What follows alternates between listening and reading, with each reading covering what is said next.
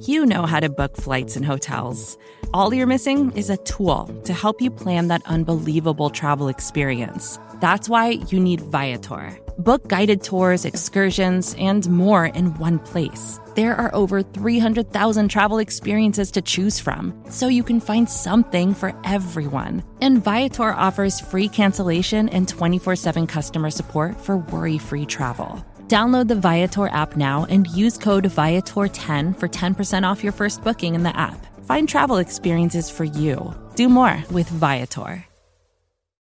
For decades, Milk has been fueling women marathon runners as the OG performance drink. And in the new docu-series Running Sucks, brought to you by Team Milk, Abby Ayres takes us on a journey of self-discovery as she meets several groups of empowered women runners to find out what drives them, what fuels them, and what pushes them to go the distance. And in the process, she learns that she too can be a distance runner. You can watch the series at runningsuckstheseries.com and register for the inaugural Every Woman's Marathon at everywomansmarathon.com.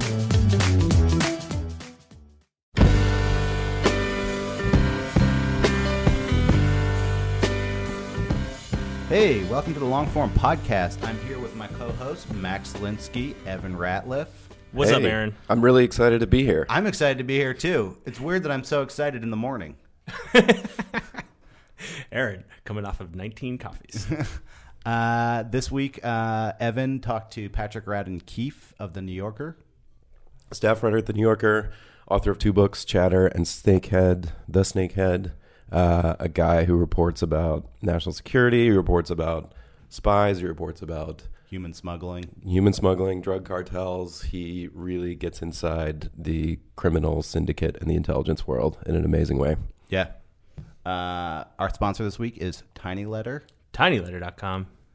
They are a simple uh, yet deeply powerful way to send email newsletters from the good people at MailChimp. Uh, take it away, Evan.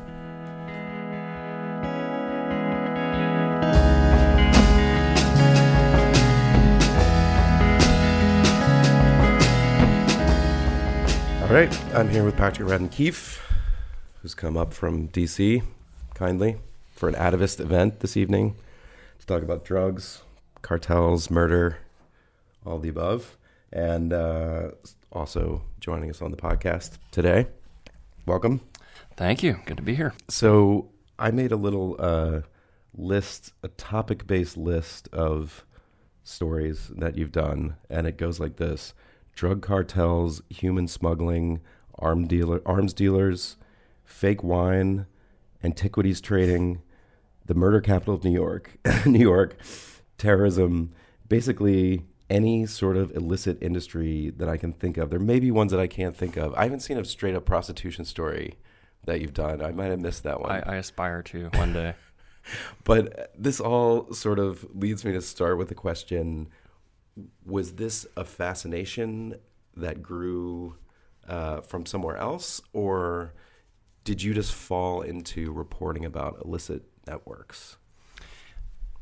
Um, I think it sort of happened in a sideways manner. I had done, um, I mean, like you, I had been really interested in um, the uh, kind of growth of the um, counterterrorism apparatus post 9/11, and and wrote a book called Chatter, which is looking at wiretapping and kind of global eavesdropping, and um, there was a sense in which that was, uh, you know, as, as as you know well, it's kind of empirically you're in a tricky place because you're trying to sort of um, map out something that is ultimately kind of impossible to map. There's a limit to how much you can know, and and I think philosophically, I'm just drawn to that kind of area. And then I did this piece um, in 2006. I guess I started in 2005 about Sister Ping, this this uh, woman in Chinatown who was a human smuggler, and um, spending time in Chinatown and hearing about this whole kind of illicit economy where she was bringing people over who would pay her to be smuggled to the United States, but then they would be here working in restaurants and she would then send their money back to China through an underground bank. I kind of had this glimpse of this whole kind of global underground economy in which um, you know the market sort of reigns and you can move or buy anything, and it's it's um, intricate and sophisticated, and uh, really hard to report on, um, but kind of compelling. And and uh, I just kept going back to the well on that, and so in a sense, I've I just keep rewriting the same story, um, but the characters and the and the and the stuff that's happening is are you know are, are varied enough that it's it's certainly kept me busy and interested. Yeah, you you mentioned that you we were both working on uh, sort of intelligence networks, counterterrorism things. I was working on a book that ended up being much more about people who were kind of like entrepreneurially going after the homeland security market and and also sort of how we were addressing homeland security. But I can't remember at what point your book hit but it was one of those where I saw it and I just went, fuck. See, I said the same thing about yours. First of all, that was the most interesting stuff. Like, that was what I thought, like, that's what you should write a whole book about. Like, what is happening with these surveillance networks? But you, before that, you had not written, I mean, I didn't remember seeing a byline no. previous to that. So, um, you were in school then? I was in law school. Yeah, law I mean, school. I sort of took a weird. Um, I, I, I, don't know whether this would be true today, but um, I started law school in 2001, and I, I knew I wanted to be a writer. I knew I wanted to write, but I'd never really published anywhere. Um, and in a kind of perverse way, I think the barriers to entry for me to publish a book at that time were actually lower than they would have been for me to like get a feature assignment at the Atlantic or mm-hmm. something. Um, I know this in part because I tried to get magazine assignments and couldn't. Um, at that time? Yeah. Um, I had been in grad school initially, uh, straight out of college. I went to the UK for a couple of years, and I was in grad school over there. And I didn't, I didn't really know what I was doing, you know. So I would like kind of write articles on spec and send them off um, in hard copy. And you know, I mean, I sort of like literally print them out and send yeah, them. Yeah, yeah, yeah, yeah. It's embarrassing. That's fantastic today, um, and never really got anywhere with that. But um, but yeah, so I did this book, and then through the experience of writing the book, I was able to um, to start writing for magazines, um, which was, I, I, think, in some ways, I did it backwards. But yeah, um, I, for most most people, I would say that's that's sort of the inverse experience. But then, so just stepping back, so you decided to go to law school as a sort of route to becoming a writer, or as a sort of I'll have a fallback position uh, I can always get a job kind of thing because I feel like that's like half the freelance writers in the world are still saying at whatever age they are, like maybe I can always go to law school if I need yeah. to. It's funny. So yeah, I mean, I tend to be um, kind of risk averse by temperament, and I I also think um, it's just a weird business. I mean, it, it's um, and I freelance for years and years, and it's not. Um, um, it's still a tough business. I mean, in terms of actually making a, a living. Um, so yeah, I did always have this sense in mind of well, I need I, I got to have a day job or at least the ability to have a day job. Mm-hmm. So then here you are. You've not done any magazine writing. You've not really done much reporting or any reporting, and so you pick basically the most obscure, difficult to uncover any information about topic that you could possibly come up with, which is the NSA. But how do you did you try to train yourself to become a reporter? Did you try to read it? How did you know how to go well, report I did, something? I mean, I didn't. I should say, and and it, and there are features. That's a book that I would I would write very differently today. Mm. Um, in a in a weird way, I was afforded this incredible opportunity, which was to um, spend a couple of years learning how to report and and and write a book. Um, when we pitched the book initially, you know, the, in the proposal, I mean, it was essentially, in some ways, it was kind of a meta project. The idea was at that time, it's 2001, 9 11 has just happened.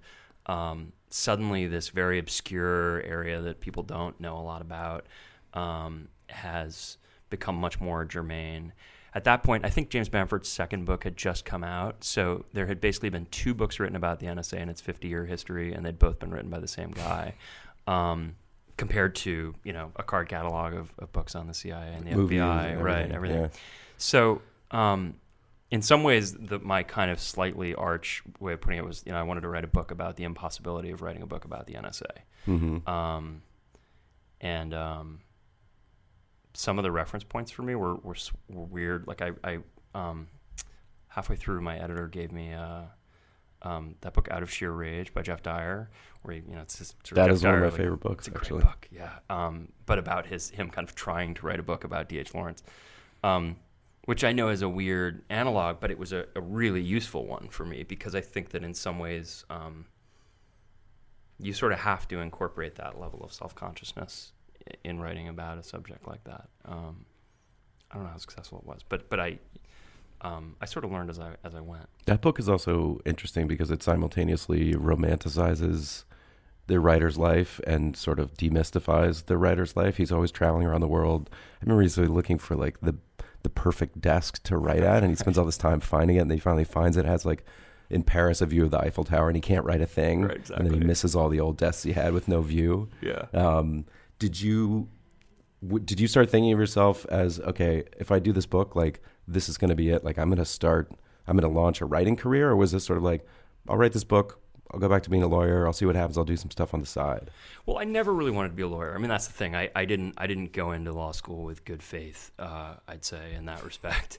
and every month when I write the loan check, um, even to this day, uh, I, it's. I mean, I wouldn't say it's a decision I rue. It's, I there's always some legal aspect to the stuff I write, and it was certainly very helpful, particularly with research, um, to get that education. But um, so in some ways, I came out thinking, how can I avoid being a lawyer? And um, I had really enjoyed writing, and I I started doing towards the end of law school. I, I took a year off to finish the book, and and um, I got an assignment um, uh, to write a long-ish piece, or you know, like a four thousand word piece for the um, for the New York Review of Books, and that was um, that was sort of the first time I really got a shot at really doing magazine writing. Um, this was when Barbara Epstein was still alive and famously, you know, used to um, give young, untested writers the opportunity to do that sort of thing. That's still, I mean, that's still coming in at the deepest end of the pool. Uh, it was it was a hugely lucky break, yeah. Um, and she was great and amazingly patient. I mean, I still remember that first this first like piece of long writing that I gave to her. Which What she was it about? To. So it was it was it ended up being a chapter in the book. There had been this woman who was a British uh, eavesdropper who.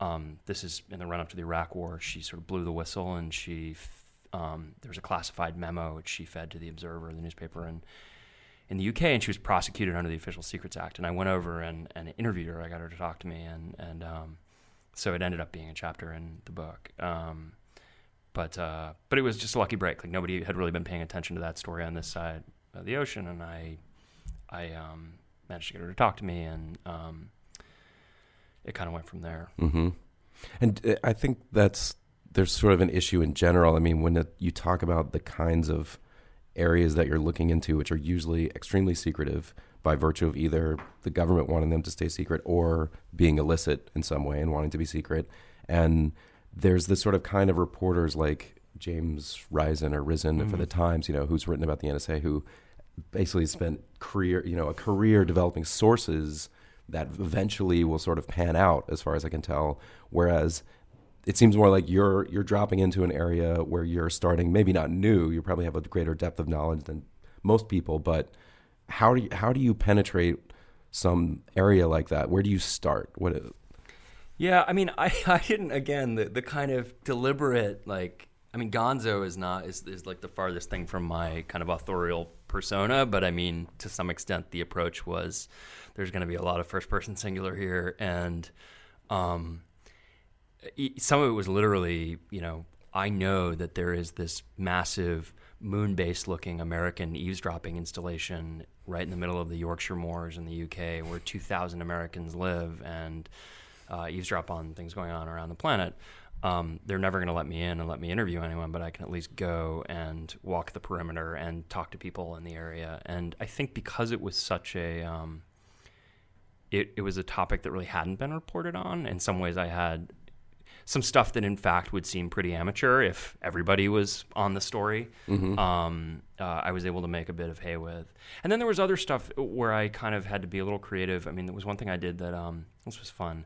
The um, so you know, for years the NSA wouldn't um, take out patents because it was always so far ahead of any kind of consumer R and D that they never worried. It was just never worth it because you wouldn't want to expose what you had done, and you they weren't really worried about Silicon Valley or anyone else. And then in the 90s, um, as uh, as things really start getting going um, in a pretty serious way in Silicon Valley, they start beginning to worry and they start taking out patents because they're essentially worried that you know private um, uh, inventors are going to come up with stuff. What is the NSA patenting? Is it like encryption? All kinds of stuff, yeah, encryption stuff, voice recognition stuff, and you know the the kind of the the the um, bargain in a patent is that you get the exclusive right, but you also have to publish what the device is. So I, I literally like went to the USPTO website and found dozens and dozens of these patents, and a lot of them were um, were you know it was stuff I couldn't really follow technically, but some of it stuff I could, and in some instances there were literally um, there were like technologies that the NSA had long been rumored to use, um, but there had never been any confirmation. And in fact, there were patents for them. I mean, you know, steganography and stuff like that. Just and sitting under yeah. everyone's noses, basically, in the right public domain. Yeah, it's not yeah. even. Um, and that so there was stuff like that um, that was, and then there was another thing too, which is that the because of the self consciousness of the book, uh, uh, the kind of tone that um, I talked to some people who were like really. I mean, today writing a story for the New Yorker, I couldn't. Um, they just wouldn't be sources because they're so unreliable and kind of wacky. But with that book, their unreliability and paranoia and wackiness in some ways um, was all kind of part of that universe, and so they were fair game. Yeah, yeah, I remember that. It's sort of like the conspiratorial part of it. First of all, it's fuel, it's fueled by the secrecy, but also it's sort of like it's wrapped up in your search for for whatever answers you can find. around Right. This. Yeah, and and I think to some extent that was the you know this was again much more true of the NSA when the book came out in 2005, but the the whole area was just the province of sort of the tinfoil hat crowd in a way. Um, in a way that's much different now. I mean, there are much more credible whistleblowers who've come out. There's been much more really good work since um, we know a lot more now. Than we Yeah. did. But- Although ironically, the surveillance is probably deeper than it's ever been, even though the knowledge is greater. So right. that might cut against uh, exposure, leading to more control over. This is something I continue to wonder about. Yeah, I mean, people are not. Um, I had sort of thought exactly. I had thought like, oh, if only the world knew, they'd be outraged, and you know, then the world found out, and they didn't really care. You know, How much of a how much of a sort of public service? Public service is not the right word, but do you th- pick topics? Do you explore things that you think, I'm going to expose this, and this will will make a change in the world, or you, is it more following the lines of what interests you and sort of looking for a good story to tell? it's probably a little bit of both. I mean, I've been so since finishing law school, I've been um, I've uh, hung my hat at a at a think tank, um, the Century Foundation, which has a kind of broadly progressive um, identity, but has given me a lot of um, a lot of uh, latitude to to pursue various things. So there's often a policy implication in there or, or a, a kind of policy hook of one sort or another.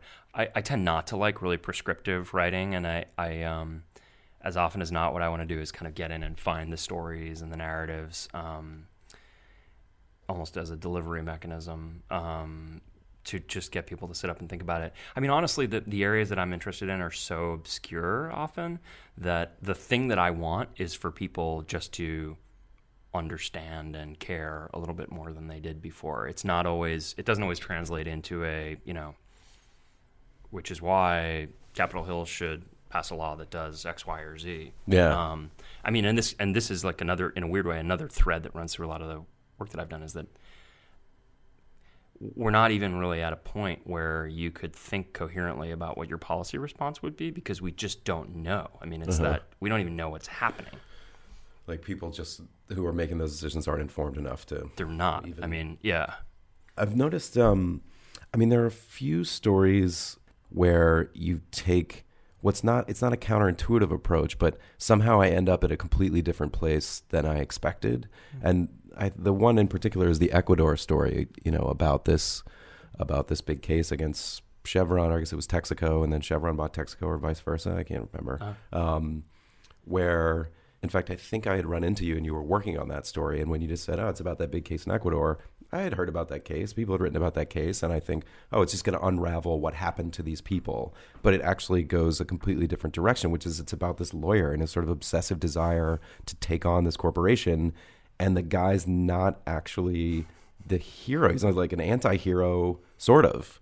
But you, did you go in with that frame, or did you discover that partway through, and you just knew that case was interesting enough that you'd find something in it? Um, well, I the, the the thing that was really interesting to me about that case was that um, he so the guy Stephen Donziger had been written about a lot and had been um, and he's this big kind of wild and woolly personality, um, but also had been portrayed very heroically. And then the thing that interested me, that kind of got me interested, and and um, that was actually an idea of my editor, uh, uh, Dan Zalewski at, at, the New Yorker, to do the piece. I mean, he, he suggested it, but the um, the hook initially was this idea that Chevron was getting sued by these um, by these Ecuadorians, and the and and they turned around and sued the lawyer representing the Ecuadorians. So they kind of um, they kind of attacked the lawyer coming after them. Um, when I got to know Donziger, the thing that was interesting was that in some respects he was in a really sympathetic position legally, in that he was trying to kind of right this historic wrong and hold Chevron accountable.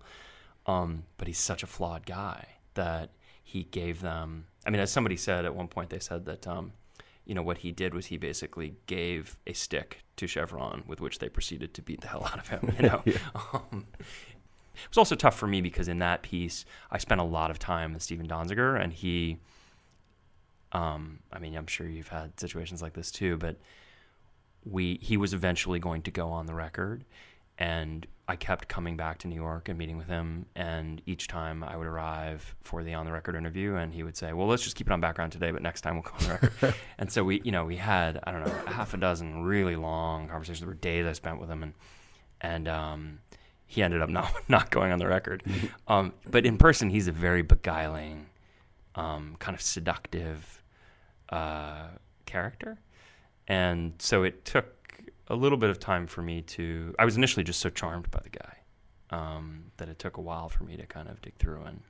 And what was? Did you get a response from him after the piece, or I never guess never heard anything. Oh, really? I heard um, from his. There was a woman who works closely with him and handles their kind of public relations for the plaintiffs, and she um, she was very uh, she was very angry. I mean, it was one of these things where I, I in some respects I was I was v- quite sympathetic to the position of the plaintiffs, um, but uh, I also wasn't going to pull punches on their transgressions. And, and I think there have been there had been a really long piece by William Langewiesche in Vanity Fair um, about the case a few years earlier.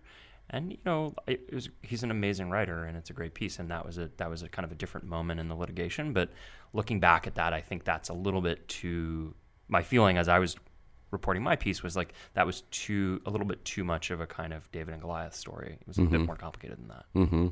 And how do you how do you feel about the? I'm not going to use that um, Janet Malcolm quote because if there's a more overused quote in like media criticism, boy, it's a great one though. Be, it's it is it's worthy, but um, but in terms of you know getting really close to to people in the stories and then sort of how they're how they're treated by you. Do you do you uh, are you thinking about it along the way? Are you sort of like, all right, you know, befriend them and then I'll have my time to sit down, or how do you approach sources like that guy?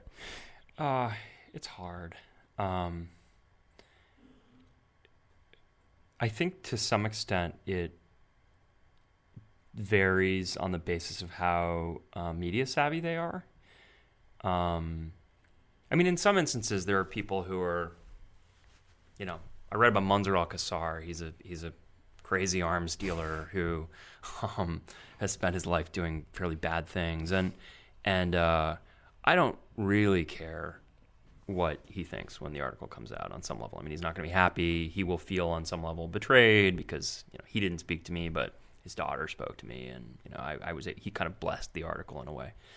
Um, and did you give him a, a spiel that was sort of like, I'm going to be fair. Did you did you to, in order yeah. to get that interview? Did you have to sort of lay out some argument for why? Yeah, I mean, I don't. It, it's funny. I, I think some people will just sort of say no, and they they see no point. The line that I'll often use with people is is which you know, I mean, it's not um, unique to me. I'm sure we all use it. Is essentially you just say the train is leaving the station here. I mean, the article is going to come out one way or the other.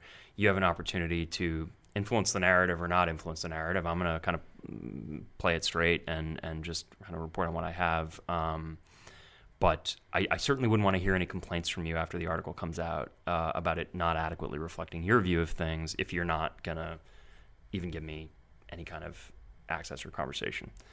Um, but look, it's tough. I mean, I think they're not always um, the people you talk to aren't always uh, um,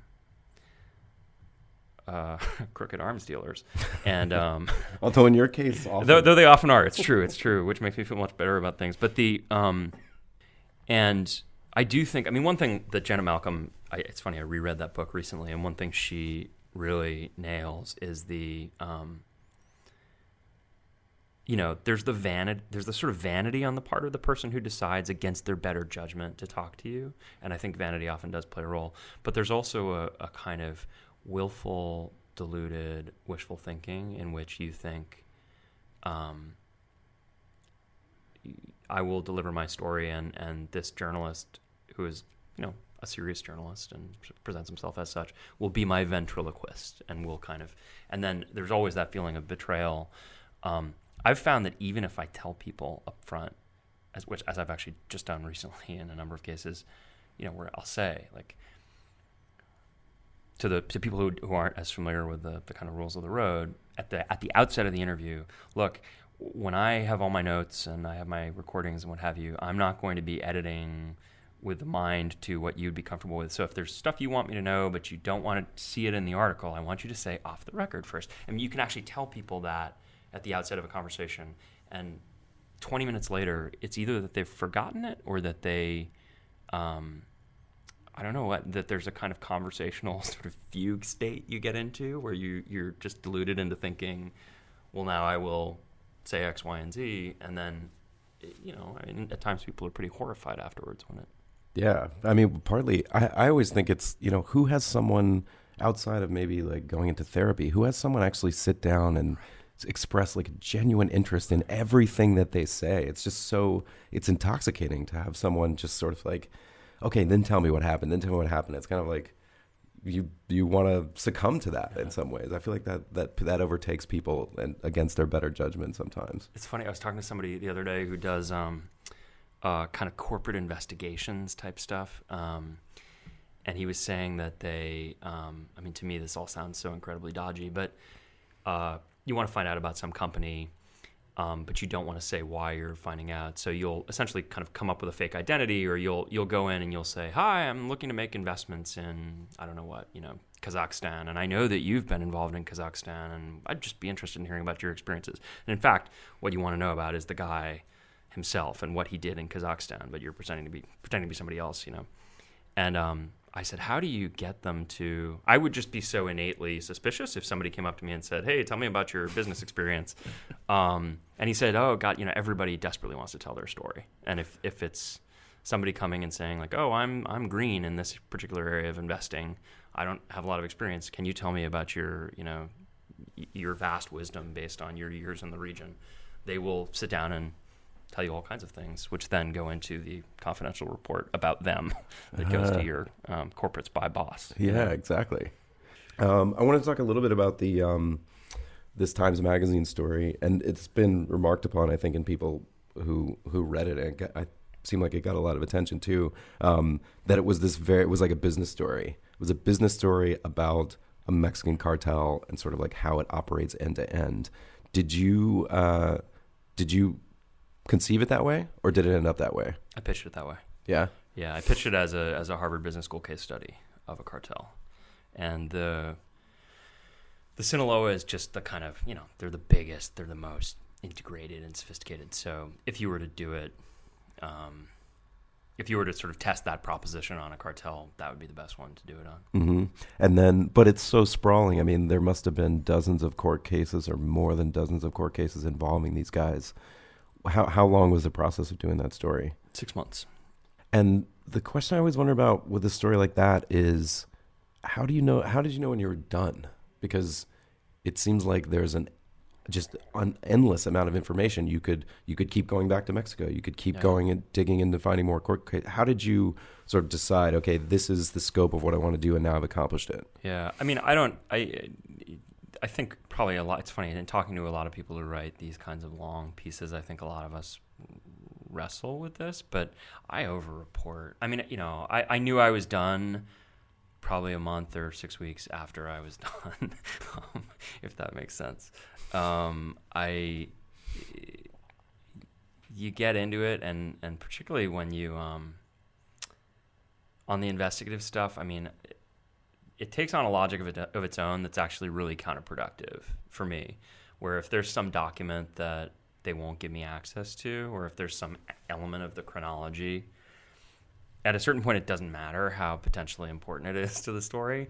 I just kind of want to see if I can get it. Yeah. Um, and in terms of managing my own time, I'm realizing that's something I need to get a lot better at because I go chasing after some stupid shit, you know, and I end up with a level of granular detail that actually makes the writing harder because there's so much stuff, and a lot of it is like cool stuff that you then try and you're just shoehorning stuff in all over the place that's going to come out in the first edit um, if that makes sense. Yeah, I guess the question is does all of that sort of leach into your having that detail sort of leach into your brain in a way that you actually couldn't yeah it's going to come out but you actually couldn't write the story if you hadn't gone and gotten it I think I think maybe it's that. I mean, this kind of goes back to what I was saying earlier about how I have this this kind of risk aversion gene. But I, um, if there's one thing that really bugs me, and maybe this is especially acute living in Washington, it's kind of faux expertise. It's people blathering on about something they don't actually know or understand in a lot of detail. And I think journalists are guilty of this, but boy, policy people are too. Um, and and academics are too. I mean, there's nothing that drives me crazier than academics who will sort of, you know, they have this kind of social scientific um, uh, approach, but then when you actually look at their end notes, it's all newspaper articles, you know. and I'm sort of wondering, what are you, you know, so what are you actually basing this on? Um, so some of it, I think, for me is is almost a kind of prophylactic sense that I don't want to weigh in on this until I really feel like I've kind of gotten in there and um, and really understood it. Mm-hmm. Um, and so maybe you're right. I mean, maybe that's part of it is just having the confidence to write in a way, um, even if the vast majority of the stuff isn't going to end up on the page. right and you took a year off from journalism or i don't know if you would describe it that way but yeah. um, i'm really tell me a little bit about about what you're doing and sort of how that came about Yeah. Um, the my spooky interlude. Um, so after I moved to Washington, uh, I was introduced to a guy who worked at the Pentagon in the Office of the Secretary of Defense.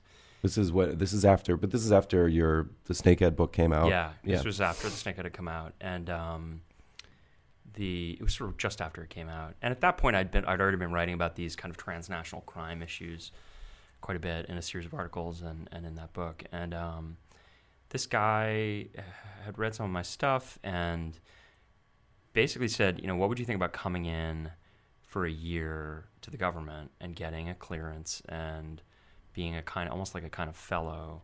Um, this guy worked in the within the office of the Secretary of Defense in like their drugs and thugs shop, um, which amazingly because of the war on drugs uh, being very popular on Capitol Hill, um, this one little office had a 1.4 billion dollar budget, and When you say little, how how little is the actual office? the office? is about it's small. It's about the size of the Adams office actually. Though they have they have uh, they have they have a few more staff, um, and it was it's called counter narcotics and global threats. And I was sort of more on the global threats side of the ledger, but it was all the fun. I mean, fun from my perspective stuff. So it's Somali piracy and uh, money laundering and um, you know gun running and And they're trying to figure out that kind of the, the sort of national security implications of those things and what, what's going on in each of those areas. Yeah, so it's a policy shop, but they also are, you know, they're kind of.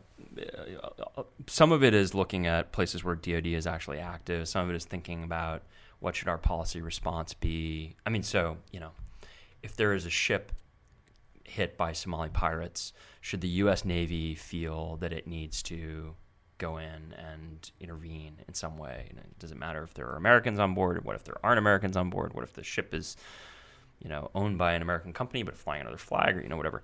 All those kinds of um, questions, and also a lot of questions relating to to the drug trade as well. And So it was an amazing experience. I mean, it was really, um, it was kind of a, a, a technocratic education, right? I, I, I sort of figured out a little bit about the nature of the dysfunction of the bureaucracy, um, and saw these issues from the inside, which was great. And, and frankly, I mean, got a clearance and like read a lot of classified stuff, which if you're somebody who has thought about these issues from the outside is um, is an appealing notion uh, in some ways. Did it sort of confirm what you thought, or were you surprised at what you found? Well, I was. I mean, what was disappointing to me, and as a journalist, and and kind of dispiriting, dispiriting to me as a citizen, was that um, in many instances, at least in these areas that I'm I'm um, obsessed with, uh, we didn't know all that much more than you can get from good investigative journalists. So even with all the resources of the CIA and the NSA and you know DIA and whatever else, um, there are these areas that remain incredibly obscure. And um, there were a number of those that I was kind of looking into where I would kind of pitch a, an approach to a given thing and sort of say, okay, well, let's pull together everybody from the interagency and see what we know about it. And, and um, the answer was sometimes less than you would hope. Hmm. Did was there a possibility of staying longer than a year? There was, um, but I, I think I, uh, I kind of got it. you know, I, think I kind of hit an inflection point at about ten months where the really steep, um, like vertiginous learning curve began to plateau a bit, and um, I think I also had a realization that. In order for me to, I mean, I missed writing honestly, and I wanted to kind of get back out and have that autonomy, but also, um, I didn't really have much of an impact, frankly. I think it's hard to have an impact in the government. I got way more out of the experience than they got out of me. And looking around at the people who do have an impact, I realized that I'd have to stick around for a long time to kind of become like a bureaucratic ninja. And they they exist, and it's amazing to see them do what they do. Um, but I don't think that you can. Um, like being precocious is almost never enough Hmm. uh, to there are people like that. I mean you know jake sullivan is the head of policy planning at the state department. He's a young guy. I was at law school with him. Um, it's amazing what he's been able to do as somebody who's fairly new to government. Um, but those people are pretty few and far between um, in terms of people who get really effective. So i think that was Mhm. part of it too This I should have touched on this earlier, but I I'm just really curious about sort of like your story discovery process. Like, where do these things come from, and do you have sort of standard ways for looking for stories, or keep story file? Like, how do you literally do you do you come into the stories? Whether the New York Magazine story about the murder capital of New York, or the cartels, or whatever. Like, do those emerge from the same process, or do they, is it different every It's time? random, and and at this point, I mean, it, it has gotten to a, p- a point which is both good and bad, which is that people are always suggesting stuff. Um, that's mostly bad, honestly, because most of the ideas are interesting, but not when when the when the piece is going to take you like four, five, six months to do. You tend to be very very choosy about it. So, um, but random ways. I mean, the the the piece about Newburgh was a was like a front page story in the Times. There was a big raid, and it just seemed so weird to me that you had this huge gang raid in this tiny little kind of picturesque part of the uh, of the you know up up uh, on the Hudson, um, this small town. hmm Um, that struck me as just kind of inherently intriguing and weird. And then I found out that it was the most dangerous part of the state and much more dangerous than New York City. And then I found out that the FBI guy there was just kind of an amazing, galvanizing, interesting character. Um, so that all kind of fell into line. A lot of the time, it's that it's seeing some little thing, or I mean, not that a front page story in the Times is little, but you know, getting getting an inkling. And I, I look, I think talking to other other reporters, you get this. I think a lot of us have this in a weird way. If you're writing at eight thousand words, you have this luxury, which is that to some extent, the first draft of all this stuff is daily reporters doing their stories, and often you can read that story and sort of get an inkling that oh, there's more. You know, this is great, but you could do this at more than 1,200 words. There's probably more if I were to dig into this. Um, hmm Increasingly, it's about it, finding those characters. Um, And they, and you generally go in with the characters uh, in hand. Yeah. like the investigator in the Newburgh story. That guy. I think you need them because at least for the in terms of the stuff that I write, there's always a level of. Um, I think just because I'm really into complexity, you know, and, and these complicated stories and figuring out how to kind of tell them as a narrative that is going to be explicable. And there's almost always some kind of court process or some, you know, there's often like a document angle on the on the stuff that I'm looking at. So it's teasing that out and finding the story. Unless you have a Virgil, you know, unless you have somebody who the reader can kind of latch onto to guide them through that thicket of crap. You know? um, you don't. I just think it's it's too tough sometimes. Um, Yeah, to just structure around. So, a couple more things. One is, do you have any stories sitting on your hard drive, kill stories that you are like the lost, the one that never made it, or I mean, it's, stuff that gets abandoned all the time. And there's also been. I mean, you know, it's very often the case with me that there'll be some story that I. And we all have. We all have this this experience, right? But that you find something and you think, what an amazing story. As soon as I get out from under on this project I'm working on now, I'm going to pitch it, and uh, and then someone else does it. yeah, Um, I mean, that's just happened dozens of times. I think in some ways, when you do this kind of writing, we all have similar instincts, and you can see when you read about it in the paper, you can tell there's a great feature there. The question then becomes, who's going to get their shit together to do it first? there's something kind of sad about it to me sometimes when you see, you just see something and you know, like editors all over New York just picked up the phone and called somebody, or like, there's. It's true that it's the same instincts, but it also seems like a weird herd mentality for a tiny herd. Totally. It's a little bitty herd of people who are Right. all sort of like, oh, that's a great feature story. And and the thing is, I mean, the, and and here's the tricky thing is that they're all reading the same publications. I mean, you do get a kind of, and they're all on Twitter with each other, so you get this kind of strange echo chamber thing. I mean, there there are. I should have this kind of story with many many more publications, but for instance, um, I get the American Bar Association Journal um, because I'm a member of the bar. Uh, it comes for free, and um, there are stories in it that are actually kind of great and that don't get covered a lot. Um, and like the American Lawyer, and you know these ver- there are these various stories um, that I've and sometimes it'll be a thing where I read about something in another context and I find out like the like the one definitive or not definitive, but like the one big piece was written in the American Lawyer. Any kind of um, local papers or specialist periodicals. I mean, anything you can do to kind of break out of that somewhat insular um, information universe we're all in that seems limitless but is actually pretty cloistered, I think is probably a good idea. I always assume that, that David Grann, you know, um, immerses himself in bizarre. Who knows what he's? Re- I got really obsessed with that for a while, and I started subscribing. I was subscribing to like Mortuary Management magazine. it still shows up at one of my old addresses sometimes. Like you can take that to a level where you're not really. It's just about the act of it. It's not actually finding any stories, but I guess, yeah. But it, but I do think there's something to it though that the um, that uh, finding that thing that's just totally completely off the radar um, it would probably be a huge advantage.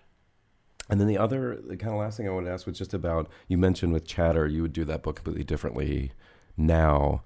Have you? Are there other? Are there any other sort of do overs, or and or do you have any that um, have sort of blown up in some way afterwards? You know, in terms of uh, you realize the story should have been different, or you information came to light you didn't have, or anything like that. I don't think that there have been things that have blown up. I mean, one of the things that's a little strange is watching, um, spending four months on something or five months and really immersing yourself in it. And then you have your piece, which kind of aspires to be the definitive piece, but the story continues to evolve. And it's been interesting watching the New Yorker deal with this. They've started increasingly having people kind of revisit things Yeah. on the, on the website, which I think is great and something I want to do more of. But um, but I mean, you know, I wrote a I wrote a piece about um, wine fraud and and that case. I think that piece came out I don't remember in 2007 or 2008 or something. That case has continued to kind of do all these interesting things, and I kind of keep an eye on it. Um, anyway, so that that has a kind of a weird. The Chevron case is another one. I mean, it keeps getting, and what it what it means for me is honestly, like anytime there's a new story, I'll tweet about it, which is in some respects totally unsatisfying. um, but it's kind of the best I can do at the moment. Um, it's strange though, because I guess the best you can do is kind of give a snapshot at, at a moment in time. And Yeah. Um, all right, we got to get you to Cool. doing an actual public speaking engagement. So thanks for coming on. thanks for having me. All right.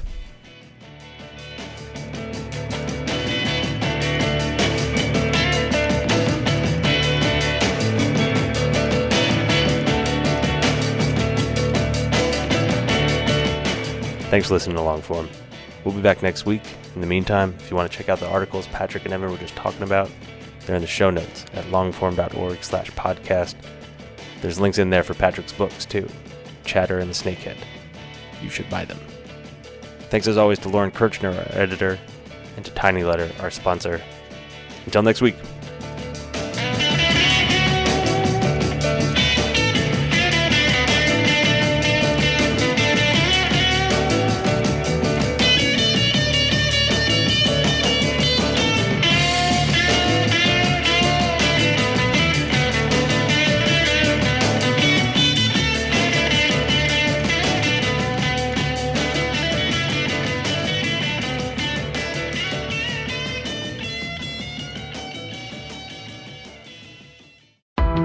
Why do you run? Why does anyone? I always thought that runners loved running, and that's not the case. Most runners hate running, but they choose to do it. In the new docu-series Running Sucks, brought to you by Team Milk, Abby Ayers learns why women runners everywhere are driven to go the distance. It really is about taking my power back and proving myself wrong. Team Milk is about fueling women's performance and helping them along their marathon journeys. You can sign up now for the inaugural Every Woman's Marathon taking place in Savannah, Georgia on November 16th, 2024. Learn more and register at everywomansmarathon.com. More to dos, less time, and an infinite number of tools to keep track of. Sometimes doing business has never felt harder, but you don't need a miracle to hit your goals. You can just use HubSpot because their all in one customer platform can make growing your business infinitely easier.